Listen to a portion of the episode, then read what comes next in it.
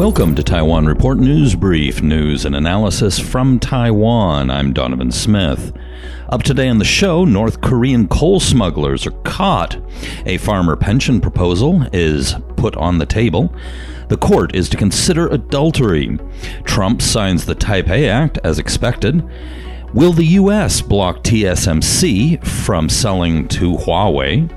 Both the U.S. and Taiwan militaries are on the move. And 500,000 people want Tedros out and Taiwan in, the WHO. And finally, good news for fish. First, I'd like to start with an admission. I was actually quarantined and have been released. I'm fine. My business partner at Compass Magazine, he was patient 50. He came into the office and our entire company was quarantined, including me. So, I went through that whole process. Now, we didn't talk about it because there's a lot of stigma around this in certain quarters. So we decided to keep it quiet until everybody was safe and in the clear. My partner Doug is healthy. He's been released, and none of the staff came down with the coronavirus. However, going through the experience, it was very interesting. I've talked a lot about the tracking of the cell phones and some of the problems with that. I was visited 5 times by the police because my GPS signal was not stable, which would put me, sometimes it looked like I was breaking the quarantine and that I was out roaming about. Ironically enough, occasionally I would look at my GPS and it would have me at the police station. I'll be writing more about this for Ketagalam Media coming up, so you can find out more about that. But anyway, I'm out, everyone's safe, and moving on. In Focus Taiwan, Taiwan confirms 17 new cases of COVID-19, bringing total to 252. That may have gone up in the meantime. But the important thing is, of the 17 cases, 15 were imported, while 2 were infected by family members who had recently returned from overseas. In the Taipei Times, virus outbreak, food delivery soars 50% amid fear of eating out. Now, this is a little bit of a mixed bag here for the restaurants. On the one hand, it's good, it's better than nothing, and that they're getting sales. However, on the other hand, they have to pay a very high percentage of the revenue from these sales to the food delivery companies themselves. Now, this is not good for the restaurant industry in terms of employment because, of course, servers are not going to be needed as less people come. So they're probably going to be laid off or given less shifts. On the other hand, this is probably good news for food delivery people. So there may quite well be quite a few waiters out there now riding around on scooters, essentially doing their job by scooter. Focus Taiwan, Taiwanese father-son sentenced in North Korea smuggling case. A former judge, wow, and his son accused of renting a cargo ship to smuggle anthracite coal from North Korea to Vietnam received suspended sentences for forgery Thursday in Taiwan Taipei District Court. The court sentenced former judge Jiang Guohua to 1 year in prison, suspended for 5 years, and a fine of $1 million to be paid within 4 years. The son received separate sentences of 6 and 7 months. A judge seriously decided to go out, rent a cargo ship, and smuggle coal out of North Korea to Vietnam. I really wonder where he came up with that scheme. Taipei Times, Executive Yuan proposes new farmer pension fund. Under the proposed plan, farmers would also benefit from a subsidy for aging farmers, which would increase their monthly pension payments. Now, part of the reason for this is that one of the many reasons that young people are not going into farming is, of course, pensions. Not to mention that it's a hard job, it's a dirty job, but it is, of course, very important to the country's food security. All right, this is an important story. This is in Focus Taiwan. Constitutional Court to hear debate on decriminalization of adultery. Now, this is very unusual in that most countries have long since abandoned committing adultery as a crime. But here, in the criminal code, it stipulates that a married person who commits adultery shall be sentenced to prison for less than 1 year, while the other part of the adultery subject to the same punishment, though there can be no trial without a complaint from the alleged victim. Now, this simply sounds bad. It gets a whole lot worse. Going on.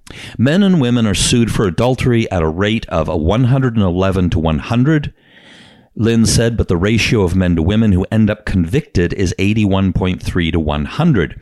This indicates that women are more likely pressured by their husbands to drop charges against them during the proceedings, yet the charges against the mistresses go ahead. In most legal cases, if a plaintiff wishes to drop charges against one party in a lawsuit, the charges for the remaining parties are also dropped, though that is not true for adultery cases, which is odd. In this situation, the complainant can choose to drop charges on their spouse but still sue the other party, though they cannot decide to drop charges on the other party and only sue their spouse, which is very unusual as well. Now, it gets much worse. This is the part that is very, very disturbing. This particular rule has another inadvertent consequence, said Humanistic Education Foundation Director Feng Jiao Lan, which is that it is often used to threaten victims of rape. Feng gave the example of a case in which a teacher allegedly raped a student, but the student didn't press charges due to the fear of being sued for adultery. In these cases, the adultery article becomes a protective shield for rapists, Feng said. Feng was likely referring to the high-profile case of Lin Yihan, a budding writer who committed suicide a few months after the publication of her first novel, which was about a 13-year-old girl who was raped by her teacher. After her death, her parents released a statement saying the story was actually Lin's own experience, and alleging that she was raped by a cram school teacher when she was in high school. The reason why the family chose not to press charges was due to the fear of Lin being countersued for adultery. Donald Trump signs Taipei Act to support Taiwan's international relations. Now, this has been expected. This was signed unanimously by both the House of Representatives and the Senate. Now, the act, written by Senator Cory Gardner, Republican of Colorado, and Senator Chris Coons, Democrat of Delaware, says the U.S. should support Taiwan in strengthening its alliances around the world amid increased Chinese pressure and what Coons called, quote, bullying tactics by Beijing. Quote, the United States should use every tool to support Taiwan's standing on the international stage, Gardner said in a joint statement with Coons.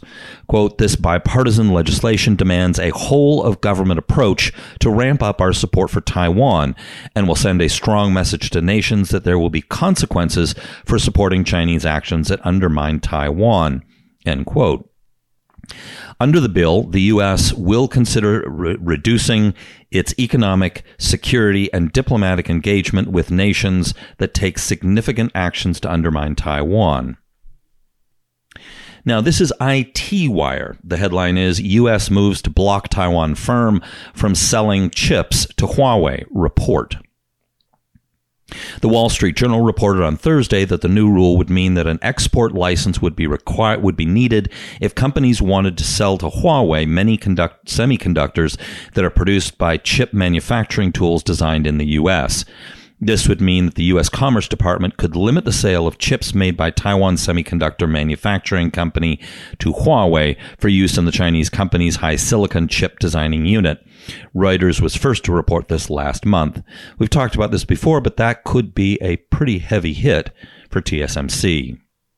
In the Taipei Times, U.S. warships in Taiwan Strait anger China. Now, this says here, U.S. 7th Fleet spokesman Lieutenant Anthony Junko said the guided missile destroyer USS McCampbell conducted a routine Taiwan Strait transit on Wednesday in line with international law. Quote, the ship's transit through the Taiwan Strait demonstrates that the U.S.'s commitment to a free and open Indo-Pacific, he said. The U.S. Navy will continue to fly, sail, and operate anywhere in international law allows. Now, moving on to the Chinese propaganda mouthpiece, Global Times. The headline is, U.S. sending destroyer through Taiwan Straits during pandemic, a reckless move, experts. By the way, it's the Taiwan Strait, not plural. You'd think they would know that. So here's what they have to say. This is, again, communist propaganda from China. Sending a warship through the Taiwan Straits at any time is seen as a provocation to Beijing, but doing it now when Washington faces greater challenge to contain the COVID-19 seems especially reckless, analysts said. Now, this echoes almost exactly the criticism that Taiwan has levied against the PRC and the PLA for conducting armed military exercises recently in the Taiwan Straits. Oops, I mean the Taiwan Strait. Going on, sending a warship through the Taiwan Straits at any time is seen as a provocation to Beijing, but doing it now when Washington faces greater challenge to contain the COVID-19 seems especially reckless, the analyst said.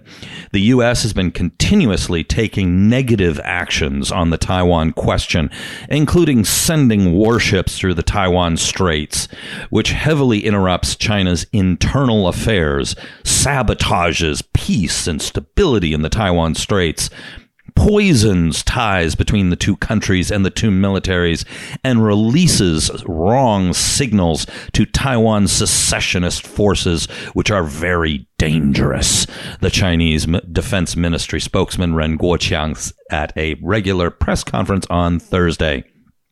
The People's Liberation Army has the firm will, full confidence, and enough capability to defeat any secessionist activities and safeguard national sovereignty and territorial integrity. Now, if only they understood that the body of water between Taiwan and China is the Taiwan Strait. Moving on to the Taiwan news, tanks spotted in northeast Taiwan as tensions with China rise. Tanks seen in the streets of Yilan. So essentially, Taiwan battle tanks were spotted prowling the streets of Yilan, Taiwan on Wednesday as cross-strait tensions rise during the Wuhan coronavirus pandemic. On Wednesday, the third day of military exercises being held across Taiwan, 4 Army M60A3 tanks took part in a training exercise in Yilan County's Yuanshan Township. The rare sight of tanks rolling through an urban area drew many curious onlookers. Personally, many years ago, I nearly had a traffic accident with a tank that was mysteriously roaming around downtown Taichung. I have no idea why. And they move surprisingly fast, considering how big they are. All right, moving on to defenseworld.net. Taiwan military drills simulate interception of China's warplanes.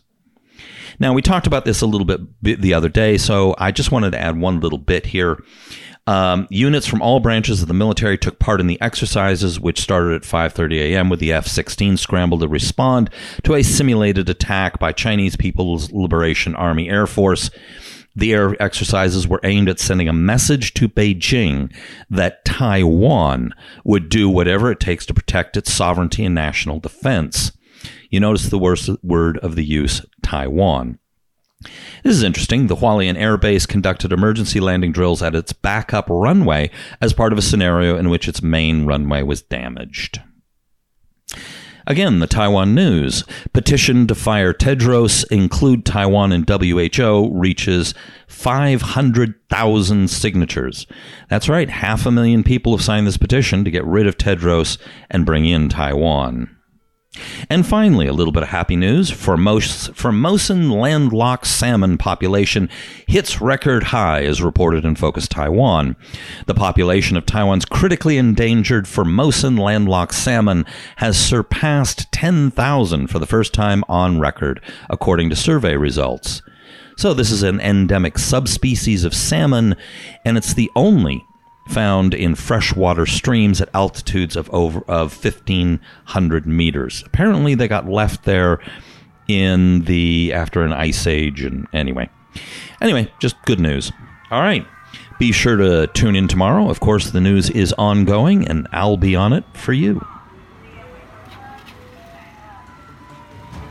This has been brought to you by the Taiwan Report. For more content like this, become our patron at report.tw. 哎呦，就是那个台湾狗啦，最喜欢我的台湾狗了。